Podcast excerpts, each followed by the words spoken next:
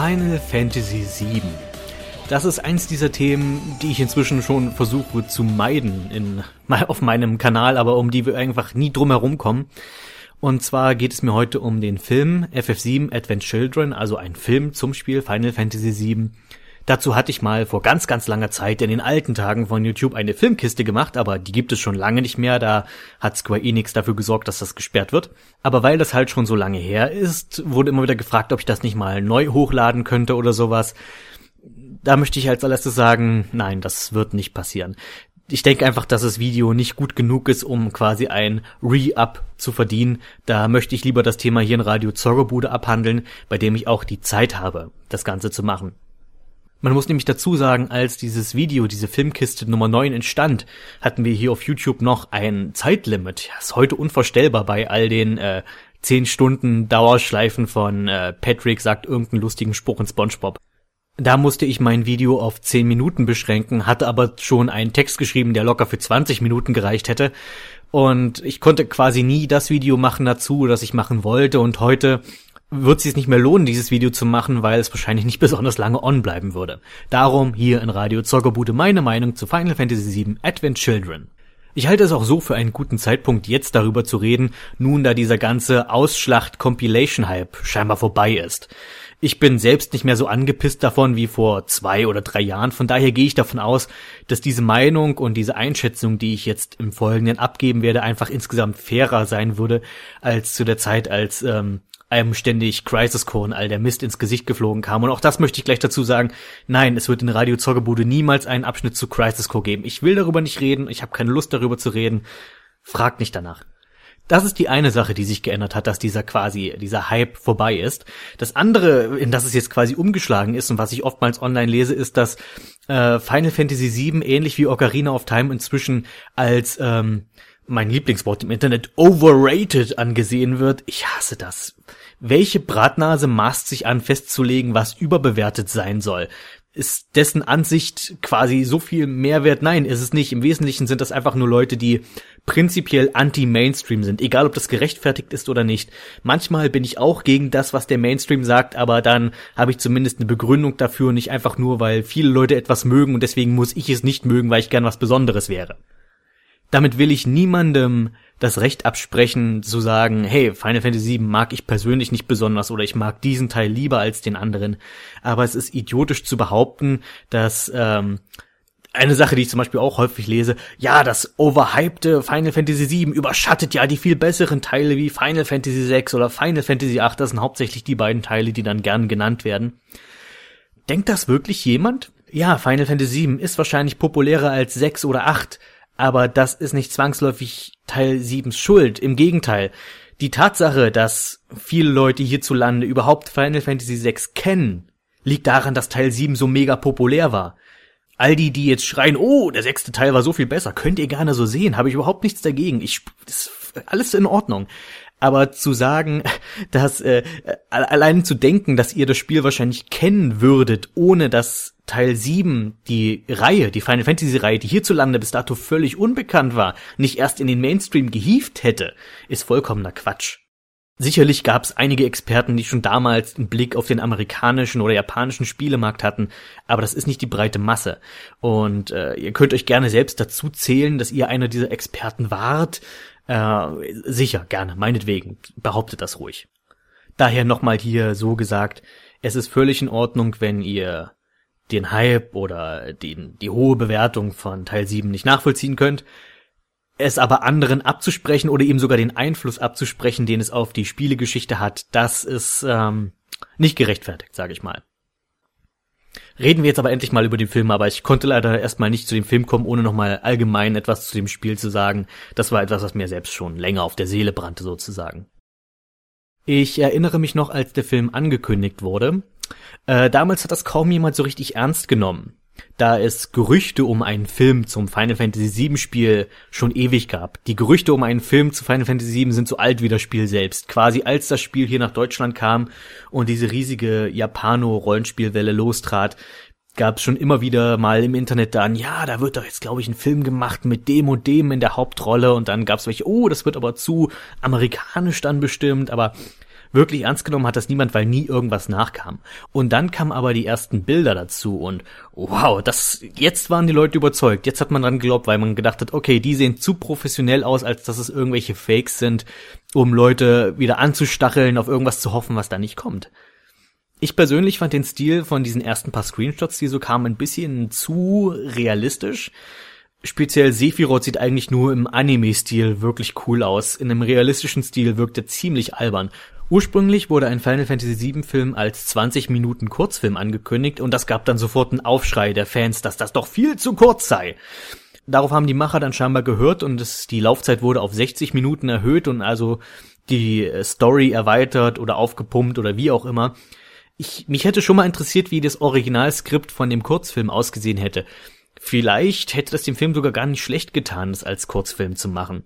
Ich habe darüber sogar eine kleine Theorie, die keinesfalls bestätigt ist. Das ist wie gesagt nur eine persönliche kleine Theorie von mir. Die ursprünglichen Screenshots, die damals aufkamen, als der Film erstmals angekündigt wurden, zeigten Cloud und Sephiroth umhüllt von Flammen. Natürlich war das jetzt ein Wink auf die besonders ikonische Stelle aus dem Spiel, in dem Sephiroth durch das Feuer in Nibelheim geht. Von daher vermute ich, dass der Original-Kurzfilm die Ereignisse in Nibelheim hätte abhandeln sollen. Das, was wir nämlich später als ein Anime, als einen klassischen Anime äh, Last Order bekamen.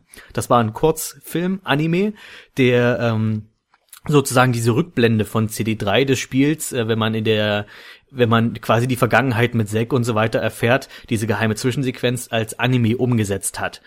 Und ich hätte mir, könnte mir vorstellen, dass das der ursprüngliche Plan für Advent Children war.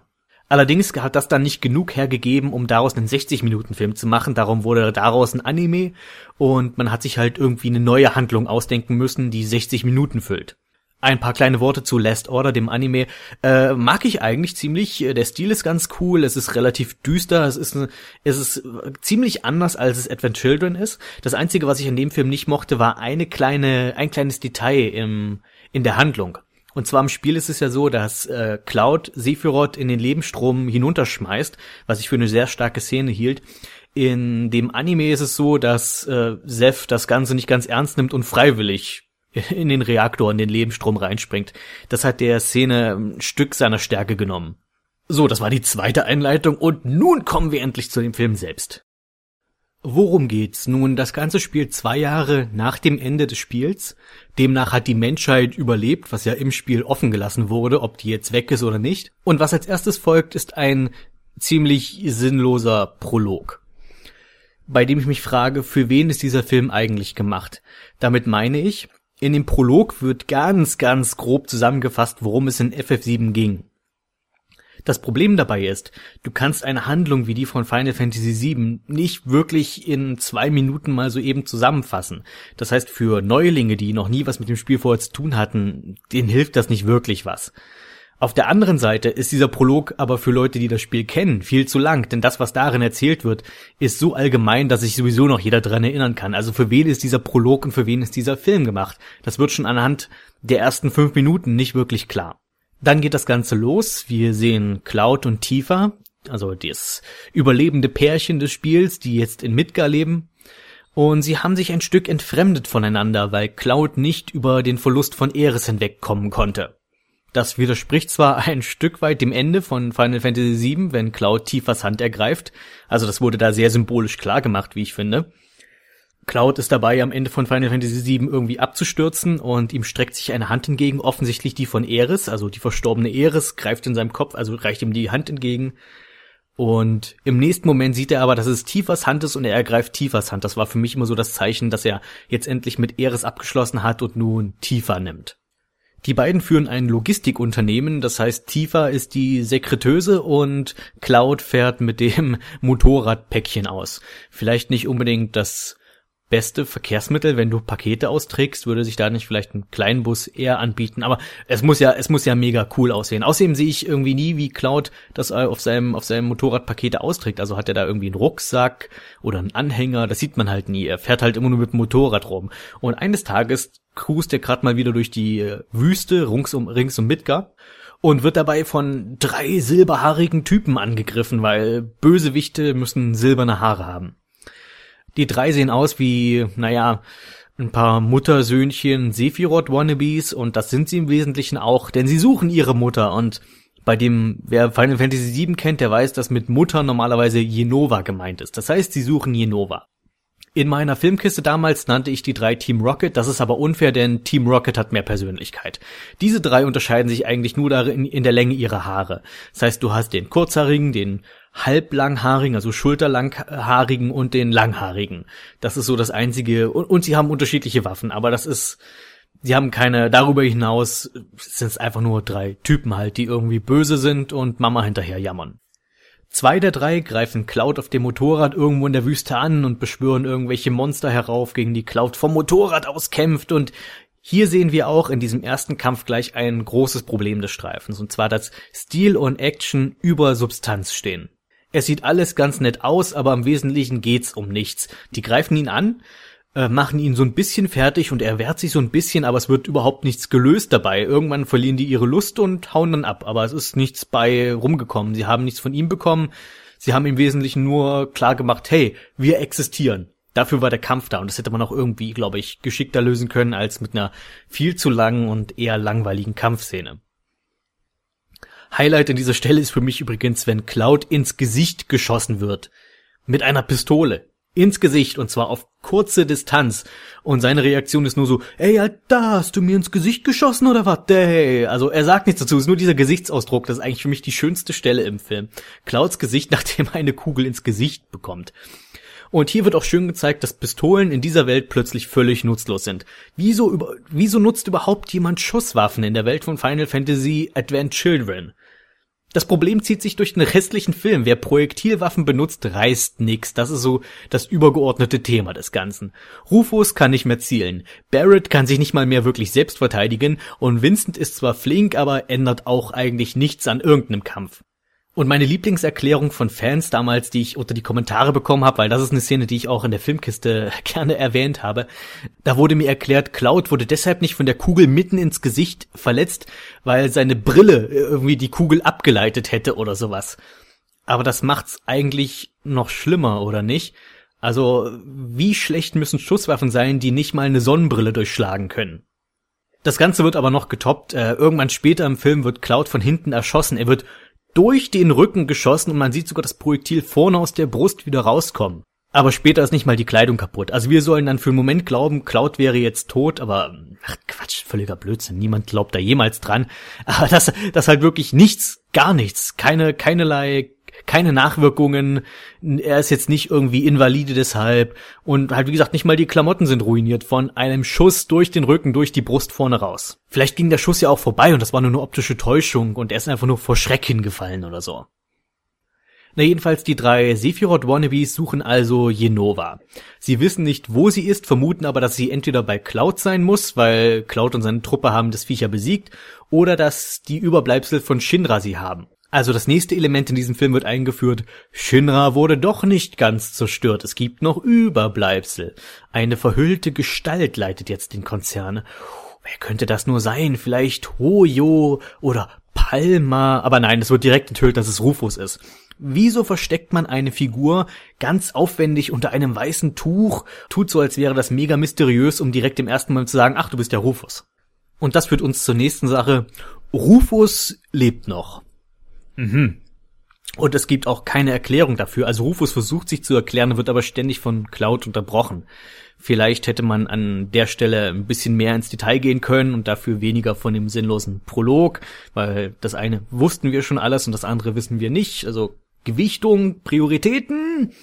Äh, und auch äh, gerade das ist eine Sache, die wirklich hätte erklärt werden müssen, weil man es ist nicht so, als als hätte es eine Explosion gegeben und dann Schnitt weg und dann bleibt's offen, ob Rufus entkommen ist oder nicht. Nein, im Spiel sieht man die Explosion in seinem Büro. Man sieht, wie er vom Feuerball, der sich da bildet, umschlungen und verschlungen wird. Das wird sogar noch mal kurz im, in dem Film angedeutet. Aber irgendwie, ja, das ist eine Explosion mitten in der Fresse. Das ist wahrscheinlich das ist vermutlich sowas wie, wie ein Kugel ins Gesicht. Das ist, das macht doch niemanden wirklich was aus. Man sitzt halt im Rollstuhl und hat ein Tuch überm Kopf, aber Das, ansonsten ist diese Gesundheit jetzt nicht besonders beeinträchtigt. Vor allem, wenn wir später sehen, das Mini-Spoiler. Ich meine, muss ich da wirklich dazu sagen, dass wir hier ein bisschen spoilern werden? Der Film ist alt genug. Ich glaube, wir können offen darüber reden, ja. Später im Film wird das weiße Tuch enthüllt und Rufus steht auf aus seinem Rollstuhl. Das heißt, er musste nie wirklich im Rollstuhl sitzen. Er kann ganz normal stehen und laufen anscheinend. Und er ist auch nicht entstellt oder irgendwas. Das, das Geilste ist, wie es inszeniert wird, wenn er das Tuch von sich reißt und plötzlich aufsteht, wie als wäre das jetzt die große Enthüllung, obwohl wir gleich in der ersten Szene erzählt bekommen haben, dass es Rufus ist. Ja, tolle Szene. War super inszeniert, nur halt irgendwie hat's die Wirkung verfehlt, weil wir alle schon wussten, was los ist und einen jetzt nur noch mehr mit Stirnrunzeln zurücklässt, wie warum hat der Kerl sich überhaupt verhüllt? Also er sieht nicht wirklich entstellt aus und so. Man könnte natürlich sagen, ja, das war eine Taktik, um schwach zu wirken. Das würde ich sogar noch durchgehen lassen. Aber trotzdem ist das wieder für mich ein Fall von Stil über Substanz. Rufus hat eingesehen, dass seine Wege, die er im Spiel eingeschlagen hat, falsch waren und er möchte die Welt wieder heiler machen und Buße tun und verbündet sich daher mit Cloud, um diese neue Bedrohung zu bekämpfen. Rufus umgibt sich übrigens mit den Torks, also seinen, seiner Spezialeinheit aus dem Spiel, mit denen er im Spiel eigentlich nicht wirklich viel Interaktion hatte. Na jedenfalls, die Torks sind im Film und äh, hauptsächlich Root und Reno. Äh, ja, tatsächlich taucht doch Zeng auf, von dem wir eigentlich auch wissen, dass Zeng tot ist.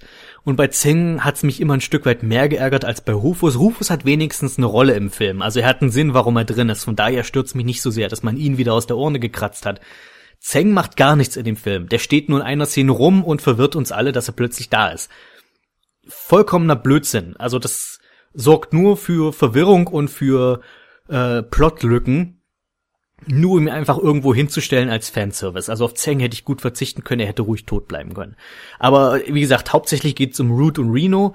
Die beiden ähm, sind die hauptsächlich die mit Cloud interagieren im Sach in Sachen Shinra und sie sind eher äh, die Comedy-Charaktere des Films, könnte man sagen. Also ich habe mich zwar auch gefreut, dass sie ein bisschen kämpfen durften und sowas, aber hier wird's eher dargestellt, dass sie eigentlich gar nicht so schlechte Kerle sind und irgendwie auch lustig ja, vor allem Reno, der wahrscheinlich einer der äh, größten Massenmörder der Final Fantasy VII Geschichte ist, was ja schnell mal vergessen wird. Ich finde es geil, dass Reno so viele Fans hat, aber der Tau aber Reno tausende Menschen getötet hat, als er die Platte ein, zum Einsturz gebracht hat in Midgar und den kompletten Sektor 7 zermalmt hat, das war er. Reno hat den Knopf gedrückt und hat, weißt schon, Massenmord und so, aber er ist, er ist wahrscheinlich kein so schlechter Kerl, also klar, ich gebe aber zu, ich habe mich sehr gefreut, dass Root und Reno hier eine etwas größere Rolle in dem Film spielen. Es waren auch zum Teil meine Lieblingscharaktere im Spiel. Absoluter Fanservice, aber Fanservice, der willkommen ist, sag ich mal. Ich hätte sie mir nur ein bisschen ernster gewünscht. In diesem Film sind Root und Reno eher sowas wie Bebop und Rocksteady. Nicht wirklich ernst zu nehmen, kämpfen mal ein bisschen mit, aber reißen nicht wirklich irgendwas und sind eher ein bisschen doof und sind halt da. Na jedenfalls jagt Cloud den drei Möchtegern Sephiroths hinterher und bekämpft sie mal hier und mal da. Und am Ende verwandelt sich einer wirklich in Sephiroth und mehr Kampf also und irgendwie bis auf den Endkampf alles eher öde, also nicht wirklich beeindruckend, der Großteil der Kämpfe in diesem Film, bis auf den Endkampf. Der beste Kampf im Film ist dagegen äh, tiefer gegen den Kurzhaarseppel, diesen Kampf in der Kirche, zu dem nur Klaviermusik läuft. Der ist richtig, richtig gut. Und hier lasse ich mir Stil über Substanz auch gerne gefallen, weil dieser Kampf war einfach geil. Man merkt also schon, die Handlung ist recht dünn, aber die Kämpfe und die für 2005 fantastische Optik steht eher im Vordergrund. Und mit fantastischer Optik meine ich eher die der Figuren also die Figuren sehen sehr gut aus. Manche der Neudesigns sind nicht so mein Fall. Speziell Barrett hat ganz schön gelitten. Der wurde von Mr. T jetzt mehr zum neuen Sohn von Will Smith mit Rasterlöckchen nach hinten und so. Das ist ein bisschen, dem hat die modernisierte Fassung nicht so gut getan. Das, was aber bei der aufgebesserten Grafik mich leider sehr enttäuscht hat, war die Optik der Schauplätze. Viel grau. So viel grau. Der Film hat im Wesentlichen drei Schauplätze. Das erste ist diese Wüste am Anfang, eine Staubwüste, eine graue Staubwüste. Dann der alte Wald, nee, der schlafende Wald hieß er ja. Der schlafende Wald, der mehr so weißgräulich ist und Midgar selbst einfach nur grau, graue Betonklötze und Das wird Midgar nicht gerecht. Ich finde, Midgar ist eine der interessantesten Städte in einem Videospiel. Midgar ist zwar extrem heruntergekommen und schmutzig im Spiel, aber sieht verdammt interessant aus und ist nicht einfach nur grau. Da gibt's einen wesentlichen Unterschied. Es gibt einen Unterschied zwischen heruntergekommen und stinke langweilig. Und wo ich gerade den schlafenden Wald erwähne, kleines Detail, was mir noch aufgefallen ist, es ist echt toll, wie Cloud zum schlafenden Wald kommt, hm? nämlich auf dem Motorrad. Auch wenn der schlafende Wald, also er fährt von Midgar zum schlafenden Wald und wir vergessen mal, dass dazwischen ein Ozean liegt. Also vielleicht hat er ein Amphibienmotorrad, aber das, das der Film hält es nicht für nötig, uns zu erklären, wie er da überhaupt hingekommen ist. Ich habe eben erwähnt, dass die meisten Kämpfe ein bisschen dröge sind.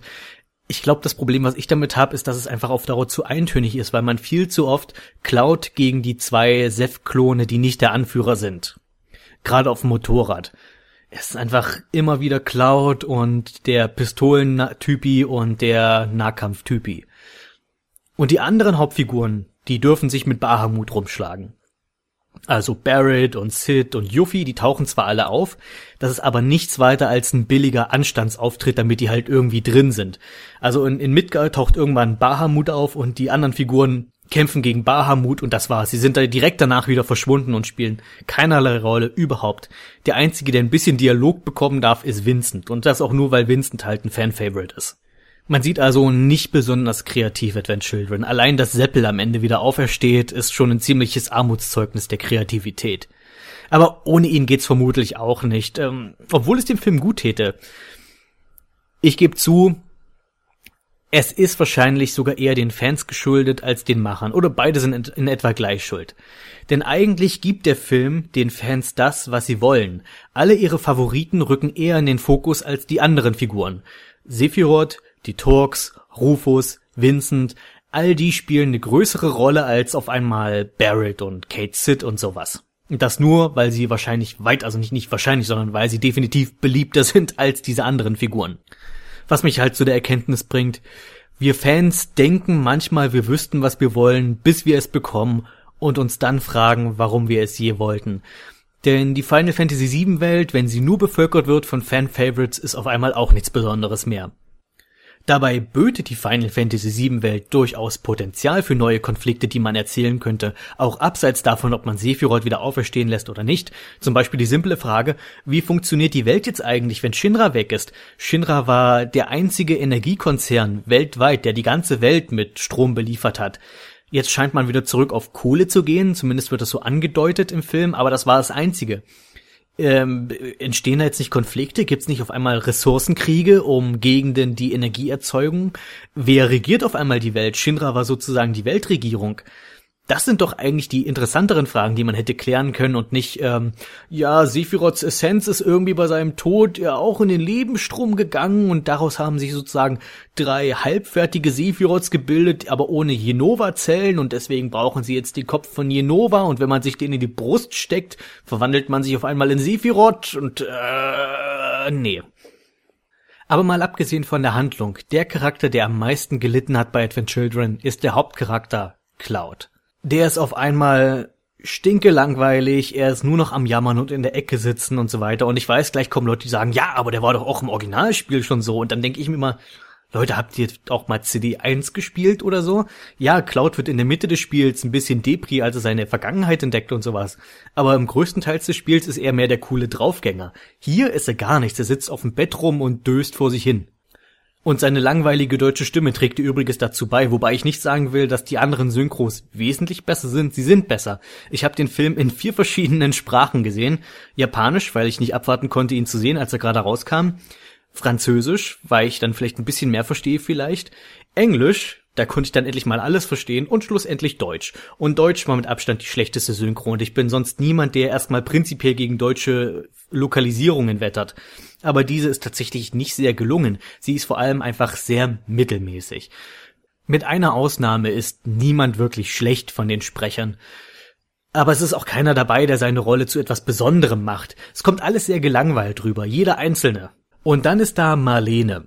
Ich weiß nicht, wer auf diese grandiose Idee kam, Marlene zu einem der präsentesten Charaktere in diesem Film zu machen. Marlene, dieses einfach Gör, das man am Anfang des Spiels mal sieht und danach eigentlich nie wieder und höchstens mal erwähnt wird, die sieht man wesentlich mehr als die meisten anderen Hauptfiguren aus dem Spiel. Und ihre Sprecherin ist das wahrscheinlich gelangweilste kleine Mädchen, das ich je gehört habe. Und sie ist auch die erste Stimme im Film, die man hört. Äh, sie ist nämlich die, die den Pro Prolog erzählt am Anfang. Diesen wundervollen Prolog, der mit dieser wundervollen Stimme erzählt wird und der mit der Lebensstrom anfängt. Oh Gott. Und was soll sie überhaupt da eigentlich? Warum lebt Marlene auf einmal mit Cloud und Tifa zusammen in irgendeinem Waisenhaus? Sie hat einen Ziehvater. Sie hat Barrett. Das war Barretts ganze Charaktermotivation im Spiel. Er will die Welt retten für seine Ziehtochter. Wo ist er auf einmal hin? Ich weiß, er ist irgendwo nach Kohle buddeln, aber das kann doch auch nicht viel gefährlicher sein, als sie bei Cloud und Tifa in Midgar in den Slums zu lassen. Wenn es etwas in diesem Film gibt, was ich allerdings tatsächlich sehr gut finde, an dem es nichts zu mäkeln gibt, ist die Musik. Die ist ausgezeichnet, es gibt einige sehr gute neue Stücke, aber auch viele alte, die neu interpretiert sind und auch sehr kreativ neu interpretiert sind. Das Advent Children Album ist wirklich hörenswert.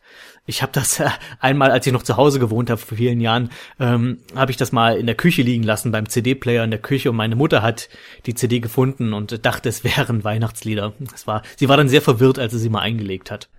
Somit bleibt mir bei Advent Children nur noch eine Frage übrig. Who the fuck ist eigentlich Denzel? Und warum hören wir nicht einfach Musik aus den Slums, bevor ich mich über diesen Idioten aufrege?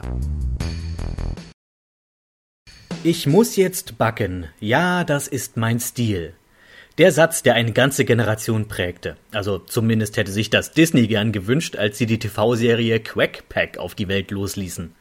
Heute ist die Serie zu Recht berüchtigt für ihre unfassbar aufgesetzte 90er Jahre Coolness, bei der selbst Sonic the Hedgehog mit den Augen rollen würde, aber zu der damaligen Zeit habe ich mich tatsächlich drauf gefreut.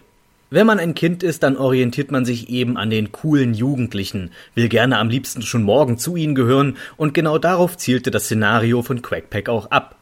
Die Serie ist als Fortsetzung zu DuckTales angedacht und spielt ein paar Jahre später. Donald Ducks Zeit bei der Marine ist vorbei, das heißt seine Neffen leben wieder mit ihm anstatt der reichsten Ente der Welt. Die drei Racker sind inzwischen zu Teenagern herangereift, nennen Donald plötzlich Onkel D, sind faul, fahren Skateboard, interessieren sich für Mädchen und für ihr Ansehen in der Schule. Typischer Sitcom-Kram eben. Ich weiß zu schätzen, dass die Autoren versuchten, Tick, Trick und Track jeweils eine Persönlichkeit zu geben, nachdem sie Jahrzehnte unter dem typischen Zwillings- oder in diesem Fall Drillingssyndrom in den Medien litten. Ihr wisst schon, was ich meine. Zwillinge in Filmen und Serien kleiden sich immer gleich, essen dasselbe und sprechen gleichzeitig die identischen Wörter. Ich finde es daher unfair von anderen Reviewern Quackpack zu unterstellen, dass seine Figuren keine Persönlichkeit hätten. Sie haben es durchaus, nur ist der Versuch eben nicht besonders gut gelungen. Nennen wir das Kind beim Namen, aus Tick, Trick und Track wurden die Chipmunks. Großartig. Ihre Charaktere, Rot ist eitel und arrogant, Blau ist der Nerd, Grün ist verfressen und ein bissel doof. Die einzige Figur, die sich positiv verändert hat, ist überraschenderweise Daisy Duck, wir erinnern uns an Daisy von früher. Sie entsprach nun einem eher traditionellem Klischee von Frau. Nur am Meckern, nie arbeitend, ihre ganze Existenz auf Beziehungen zum männlichen Geschlecht ausgerichtet und macht ihrem letztlichen Partner stets das Leben zur Hölle. In Quackpack wurde sie zur modernen, karrierehungrigen Powerfrau. An sich auch ein Klischee, aber zumindest kein durchweg negativ besetztes. Man sieht also, dass nicht alles schlecht an der Serie war, aber sie hatte leider zwei fatale Probleme. Erstens, die Geschichten sind größtenteils nicht besonders gut geschrieben, und das ist bei dem hohen Standard anderer Disney-Produktionen der 90er wie Darkwing Duck absolut unverzeihlich. Es gibt Ausnahmen, zum Beispiel die Superhelden-Episoden oder die, in der die drei Knaben durch den Verkauf einer süchtig machenden Süßigkeit stinkreich werden und emotional und moralisch abstumpfen. Aber ansonsten gibt es kaum nennenswerte Highlights, die hängen blieben, was natürlich dazu führte, dass eine Zuschauerbindung nie richtig zustande kam. Zweitens, und daran wird man sich immer bei Quackpack erinnern, die Anbiederung an die hippe Teenage Crowd. Entschuldigung für diese verbale Fehlgeburt. Wenn es eines gibt, das Kinder sofort durchschauen, dann sind es Berufsjugendliche. Leute, die deutlich zu alt sind, um aktuelle Jugendsprache zu sprechen, aber denken, sie könnten durch deren Verwendung Zugang zur jüngeren Generation erhalten, aber dann letztlich genau das Gegenteil bewirken und sich nur lächerlich machen. Meine Chefin, als ich während des Studiums mal einige Monate beim Kinderprogramm der öffentlich-rechtlichen arbeitete, warnte mich direkt am ersten Tag davor, Wörter wie krass zu verwenden, weil es schlicht nicht angemessen ist und das Zielpublikum befremden würde. Und da hatte sie absolut recht. Schade, dass man das bei Disney immer wieder falsch macht, obwohl es doch so offensichtlich ist. DuckTales hat sich als zeitloser Klassiker herausgestellt, der selbst heute noch jung und alt Spaß macht, vor allem weil Sprache und Humor an sich zeitlos sind. Quackpack hingegen war schon zur Zeit seiner Veröffentlichung hoffnungslos veraltet, und das obwohl die Grundidee der Reihe prinzipiell gar nicht schlecht war. Alles, was uns da rückblickend noch bleibt, ist eine Serie, deren Folgen heute eher von Fremdscham diktiertes Kichern hervorruft und in dessen Intro von Backen gesungen wird, während Donald beim Grillen gezeigt wird. Blicken wir mal ein wenig zurück auf ein ganz bestimmtes Spiel, ein Spiel, das an einem verregneten Spätsommertag vor 20 Jahren von einem kleinen Studio aus Las Vegas, nämlich Westwood Studios, veröffentlicht wurde. Ein Spiel, welches das Genre des Echtzeitstrategiespiels gehörig aufmischen sollte. Strategiespiele waren bis dato eher zähe und langsame Schachpartien, vom Design her oft bunt und mit Fantasy- oder Science-Fiction-Elementen angereichert. Command Conquer war da anders.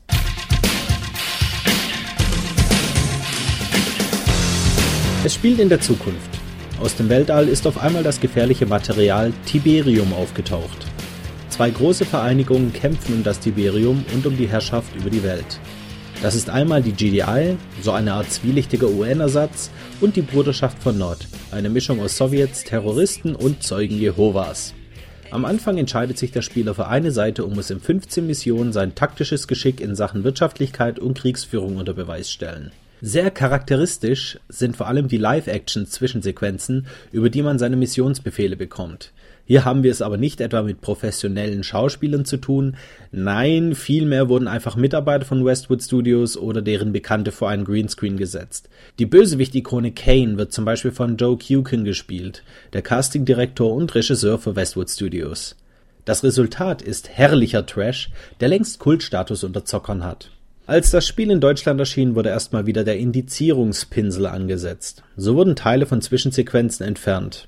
Aus Soldaten wurden Cyborgs gemacht, die statt Blut Öl verlieren. Und das war schon immer etwas, was aus meiner Sicht keinen Sinn ergeben hat. In den Cutscenes sieht man Menschen, man hört Menschen sprechen, man sieht Menschen auf den Bausymbolen. Dass das Roboter sein sollen, ist einfach nur unpassend. Vor allem war es schräg, dass das in Alarmstufe Rot fortgesetzt wurde. Ein alternativdimensionaler Kalter Krieg, in dem Russen und Amerikaner sich mit Robotern bekämpfen. In den 50er Jahren. Duh.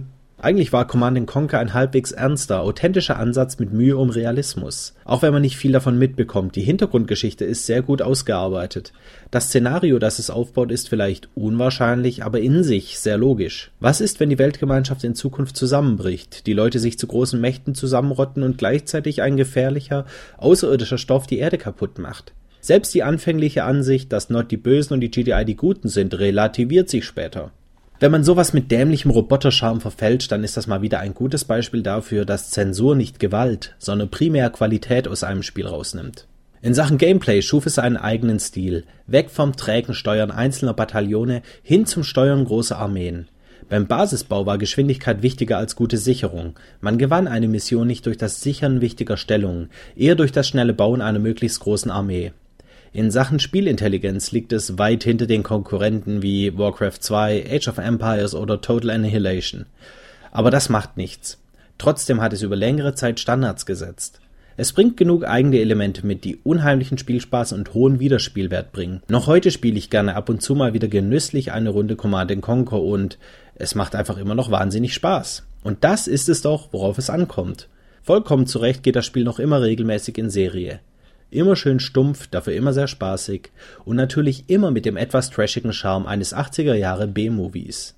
Ach ja, eins habe ich noch vergessen. Der Soundtrack von Frank Klepacki ist natürlich auch super. Harter Rock gemischt mit Future Techno Elementen im 90er Stil. Welcome to WrestleMania Mystery.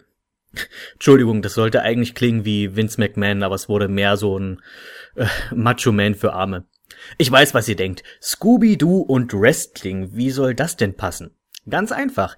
Es sind zwei Dinge, die älter sind als die meisten von uns und von denen wir auch nicht so recht wissen, wie sie überhaupt bis heute überleben konnten. Ich kenne zumindest niemanden, der von sich behaupten würde, er würde Scooby-Doo-Fan sein. Und auch wenn es sicher viele Wrestling-Fans gibt, so ist diese Branche seit etwa 15 Jahren mit dem Tod der WCW und somit der größten Mainstream-Konkurrenz der WWE in den Medien vollkommen irrelevant geworden. Nun kam 2012 jedoch ein Crossover-Film beider Marken zustande, dem ich eine Rezension spendieren möchte. Der Film startet direkt schockierend. John Cena wird von Sin Cara besiegt. Etwas, das wir im echten Leben nicht in tausend Jahren sehen würden. Und tatsächlich, es war nur ein WWE-Videospiel, das Scooby-Doo und sein schlachsiger Freund Shaggy spielten. Scooby ist wohl angeblich der einzige, der je eine perfekte Bewertung in dem Spiel erlangte. Zur Belohnung gewinnt der Hund mit dem nie endenden Appetit den Besuch bei WrestleMania in WWE City. Shaggy ist sofort dabei, aber der Rest der Scooby-Gang muss erst noch überzeugt werden. Wieso sind diese Leute überhaupt eine Gruppe? Keiner scheint den anderen wirklich zu mögen. Naja, in WWE City, wo auch immer das liegen mag, gibt es massive Probleme, denn ein Geisterbär treibt sein Unwesen. Und Kane auch. Quasi als wolle der Film sagen, bei all den maskierten Monstern und Bösewichten in der Wrestling-Geschichte fiel uns nichts Besseres ein als ein Geisterbär. Der Bär attackiert The Miz. Moment, ich dachte, ich soll gegen den Bär sein. Und dann zerstört der Bär auch noch das 10 Meter große Triple H Wahrzeichen von WWE City. Denn auch in einem Cartoon, der praktisch nichts mit ihm zu tun hat, gelingt es Triple H noch die Fans zu trollen. Die Scooby-Gang wird, wie sie es immer tut, in diesen Fall verstrickt und damit beauftragt, das Geheimnis des Geisterbären zu lüften. Dabei gelingt es dem Film sogar recht gut, viele verschiedene mögliche Täter zur Wahl zu stellen, sodass der Zuschauer da ein wenig miträtseln kann. Offenbar will jemand WrestleMania, die größte Veranstaltung des Universums, verderben, und dieser jemand versucht nun Scooby und die anderen auszuschalten. So werden unsere detektivischen Spürnasen beinahe von einem Felsbrocken erschlagen, als plötzlich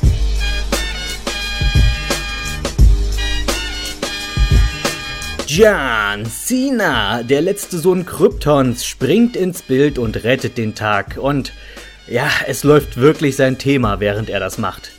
Cena und sein aktueller bester Freund Sin Cara helfen also fleißig mit den Fall zu lösen. Doch wenn ein Mordanschlag misslingt, werden eben andere Seiten aufgezogen. Scooby und Shaggy, plötzlich angeklagt, angeklagt des Raubes des Championship-Gürtels. Und nach den Gesetzen von WWE City können sie ihre Ehre nur im Ring wiederherstellen. Gegen Kane. Na gut, das klingt schlimmer als es ist. Kane gewinnt sowieso nie bei WrestleMania. Letztes Jahr wurde er zusammen mit den Outlaws in unter drei Minuten von The Shield platt gemacht. Dieser Nebenkriegsschauplatz gibt wenigstens Gelegenheit für eine Trainingsmontage, also werde ich mich sicher nicht beklagen. Für alle, die es interessiert, folgende Wrestler tauchen im Film auf. John Cena, Sin Cara, Triple H, AJ Lee, Santino Marella, Brodus Clay, The Miz, Kane, Big Show, Alberto Del Rio und Vince McMahon.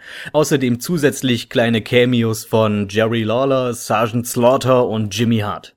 Die Zielgruppe des Films sind offensichtlich kindliche Fans des aktuellen WWE-Produkts, wobei auch ich als älterer Zuschauer durchaus meinen Spaß hatte, wenngleich auch aus anderen Gründen.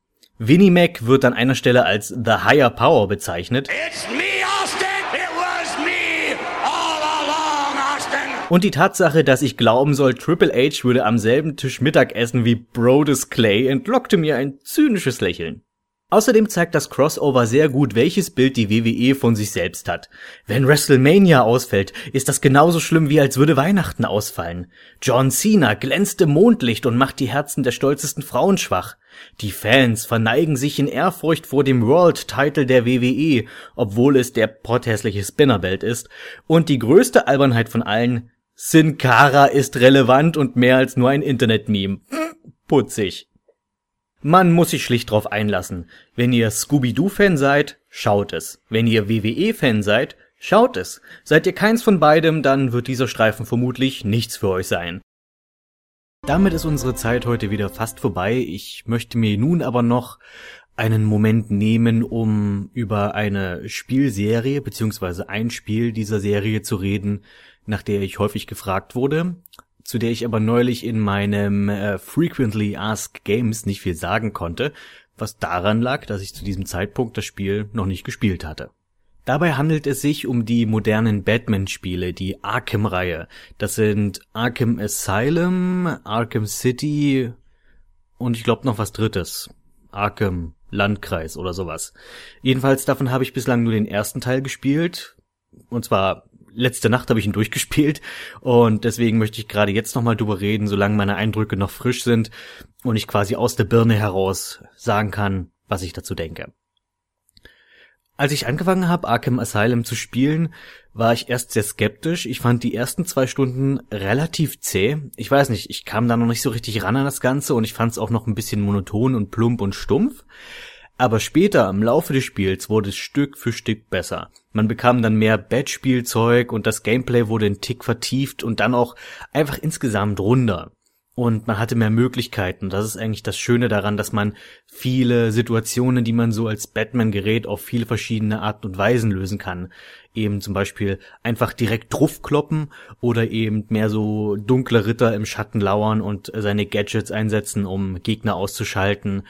Und äh, die Gegner-KI ist dabei auch ziemlich gut gelungen, finde ich, dass die äh, auf ihre Umgebung sehr gut reagieren, dass sie sich auch untereinander austauschen, dass sie zum Beispiel äh, angenommen, man hat einen Raum mit sechs Gegnern, man schaltet einen aus und die anderen finden den, dass sie sich erst quasi sammeln und dann äh, quasi eine kleine Lagebesprechung machen, wie es nun weitergeht und dass sie dann zum Beispiel auch eher selten alleine losziehen.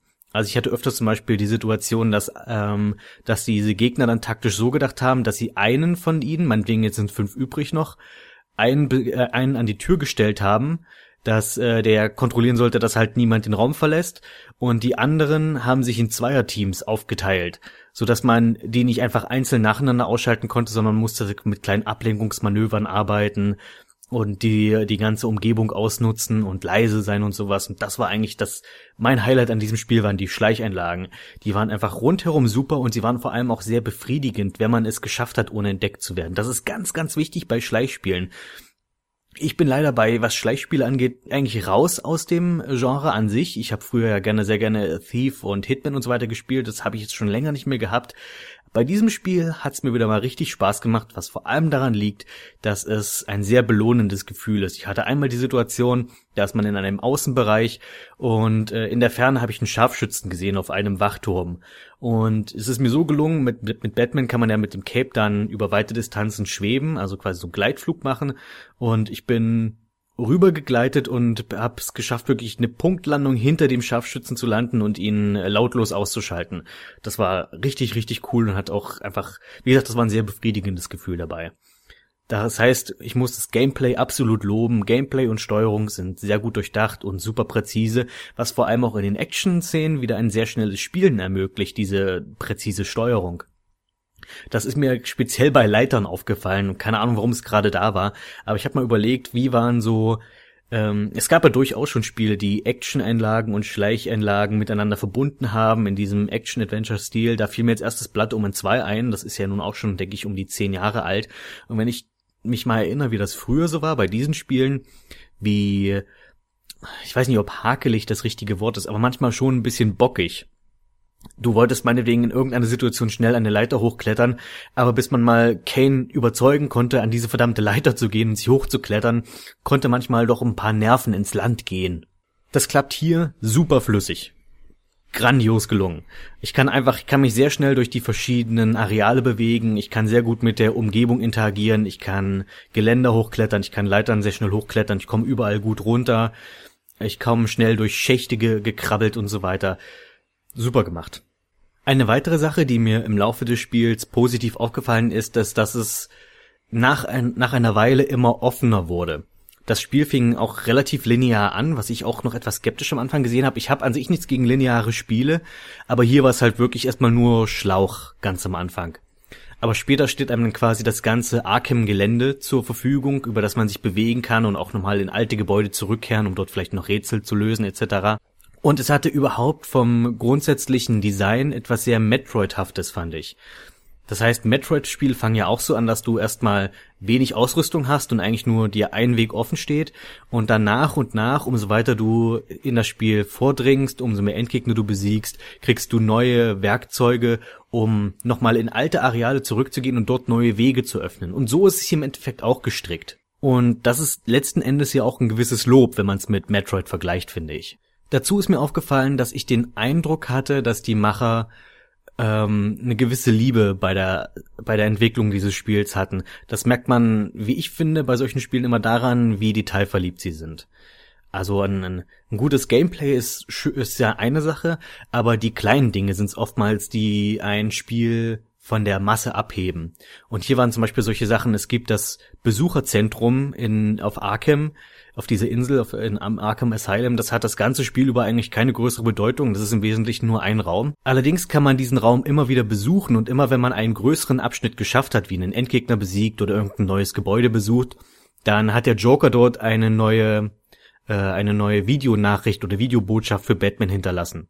Das sind einfach so Kleinigkeiten, die man nicht braucht, um das Spiel durchzuspielen, die dem Ganzen aber einen gewissen Mehrwert geben. Und jetzt, wo ich über den Joker geredet habe, fällt mir auf, dass ich noch überhaupt nichts zur Handlung an sich gesagt habe. Die Handlung ist auch relativ simpel, muss ich sagen. Ähm, Batman hat Joker mal wieder geschnappt, bringt ihn, bringt ihn ins Arkham Asylum, also in die Irrenanstalt Arkham, und dort gelingt Joker natürlich mal wieder der Ausbruch, während Batman noch da ist und er übernimmt mit seinen, mit den anderen Insassen die Insel und holt natürlich auch eine äh, Anzahl anderer Superschurken aus der Batman-Serie und aus den Comics aus dem Knast raus, die dann die Endgegner spielen im Wesentlichen. Die Vertonung größtenteils sehr gelungen mit David Nathan als Batman, der zum Glück nicht die Bale-Stimme imitiert, wie er es in den Filmen von, äh, wie heißt er gleich, von Nolan getan hat. Nur manchmal ähm, ist die doppelte Stimmbelegung verschiedener Figuren etwas unglücklich gewählt. Damit meine ich, man hat für das ganze Spiel durch die Bank weg sehr professionelle Sprecher, alles Stimmen, die man schon mal irgendwo anders gehört hat. Darum weiß man, okay, das sind alles Berufssprecher. Was aber so kleinere Rollen angeht, da hat man dann oftmals, dass, äh, dass ein Sprecher mehrere Rollen gesprochen hat, meinetwegen. Und das ist mir nur in einer Szene zum Beispiel aufgefallen, dass zum Beispiel Bane und Commissioner Gordon denselben Synchronsprecher haben. Zumindest hatte ich den Eindruck. Falls ich mich jetzt irre, dann dürfte mich gerne korrigieren. Aber also nach meinem Gehör waren das dieselben Sprecher. Und das ist mir nur deshalb so deutlich aufgefallen, weil beide in der gleichen Zwischensequenz vorkommen. Ich glaube, da hat dann der Lokalisierungsregisseur nicht richtig aufgepasst, was das angeht. Das sollte eigentlich nicht passieren. Ich möchte noch mal ganz kurz aufs Gameplay zurückkommen ich habe ja gesagt, die Kämpfe waren auch recht spaßig größtenteils, auch wenn ich das Schleichen lieber mochte. Das, was diese Kämpfe aber frisch gehalten hat, im Gegensatz zu Spielen wie God of War, ich habe schon öfters erwähnt, dass ich kein Fan von God of War bin, weil es mir zu monoton ist. Und eine, in eine ähnliche Falle könnte auch Arkham Asylum tappen. Aber das, was die Kämpfe hier frisch hält, ist, dass die Bedingungen des Kampfes immer mal wieder geändert werden. Und zwar wird das oftmals durch verschiedene Umgebungen, durch das Szenario geschaffen, dass man da auf andere Dinge achten muss, dass man seine Strategien immer mal ändern muss. Und das hält es zumindest über die Laufzeit des Spiels recht frisch. Und dazu muss ich auch sagen, dass die Laufzeit des Spiels sehr angemessen ist. Als es vorbei war, war ich auch rundherum befriedigt und war auch eigentlich, ich war ganz froh, dass es vorbei ist, aber aus den guten Gründen. Im Sinne von, ich habe jetzt eigentlich alles gemacht, würde das, hätte man das Spiel, hätte man das Spiel jetzt noch unnötig gestreckt, dann wäre es wahrscheinlich gar nicht so positiv bei mir weggekommen. Das Einzige, was mir bei den Kämpfen aufgefallen ist, was ich ein bisschen kritisch anmerken muss, sie sind mir für meinen Geschmack ein Tick zu überinszeniert und zu überstilisiert. Also es, es ist ein, es ist ein bisschen ein Tick zu cool, sag ich mal. Besonders die Slow Motion wurde schnell nervig, was mich betrifft. Also nahezu jeder Faustkampf hat mindestens einmal Slow Motion und das sieht beim ersten Mal sicherlich sehr cool aus, aber wenn du nach dem hundertsten Mal die Animation in Slow Motion siehst, ist es einfach nichts Besonderes mehr. Aber das, was natürlich am allerwichtigsten ist an einem Batman-Spiel, ist, wie sind die ganzen Superschurken eingebaut? Denn das ist das, was Batman eigentlich auszeichnet. Batman selbst als Held ist zwar cool, aber das, was die meisten Leute doch interessiert sind, diese ganzen Bösewichte, die er bekämpft, diese sehr kunterbunte Schurkengalerie. Was das betrifft, bin ich ein bisschen zwiegespalten. Die Art und Weise, wie diese ganzen Schurken inszeniert sind, ist sehr gelungen. Also sehr filmisch, äh, sehr gut aufgebaut. Man fiebert diesen Kämpfen recht gut entgegen. Das Problem ist, wenn diese Kämpfe dann stattfinden, war es für mich größtenteils sehr enttäuschend. Also speziell der Kampf, also ich, speziell der Kampf gegen Poison Ivy, der wird über eine große Strecke des Spiels wirklich, ähm, da wird richtig drauf hingearbeitet, der wird, es bauscht sich immer weiter auf, bis es endlich passiert. Dass man äh, gegen Poison Ivy in ihrer vollen Stärke antritt. Und dann kommt der Bosskampf und ich muss die ganze Zeit nur daran denken, irgendwie habe ich den Bosskampf schon mal gemacht. Und dann fiel es mir ein, ich habe vor und äh, interessanterweise, das war gar nicht so geplant, Blood Omen 2 erwähnt, äh, Legacy of Kane Defiance, der ältere Gott. Exakt der gleiche Endkampf gegen, wie gegen Poison Ivy, mit dem einzigen kleinen Unterschied, dass Poison Ivy noch ein paar Handlanger schickt, die man nebenher verprügeln muss. Aber ansonsten Tentakel ausweichen, Geschossen ausweichen und dann senkt der Bösewicht aus welchen Gründen auch immer für kurzzeitig mal sein Schutzschild und dann muss man schnell zuschlagen. Es ist wirklich genau der gleiche Bosskampf. Harley Quinn ist auch ein Bosskampf, der lange aufgebaut wird, der aber darin besteht, dass man auch wieder nur, das heißt wieder, also nur Handlanger eigentlich verprügelt. Man kämpft nicht wirklich gegen Harley Quinn. Sie ist nur dabei und lässt Sprüche ab. Bane.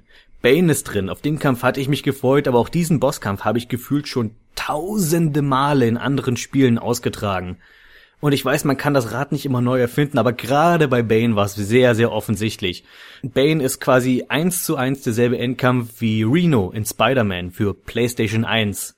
Und diese typischen Bosse, die ja diese großen Muskelprotz-Bosse, die auf einen zurennen und denen man ausweichen muss, damit die irgendwo gegenrennen, das ist schon tausendmal gesehen. Also da hätte man durchaus ein bisschen kreativer sein können, finde ich. Ironischerweise ist das absolute Highlight des Spiels die Begegnung mit Scarecrow. Und gegen Scarecrow kämpft man zwar auch nicht persönlich, zumindest nicht physisch, aber psychisch.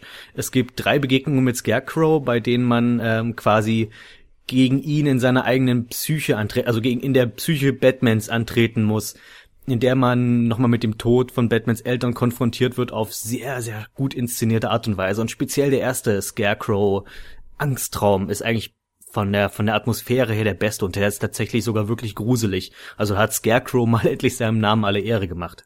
Ach ja, und der Joker am Ende.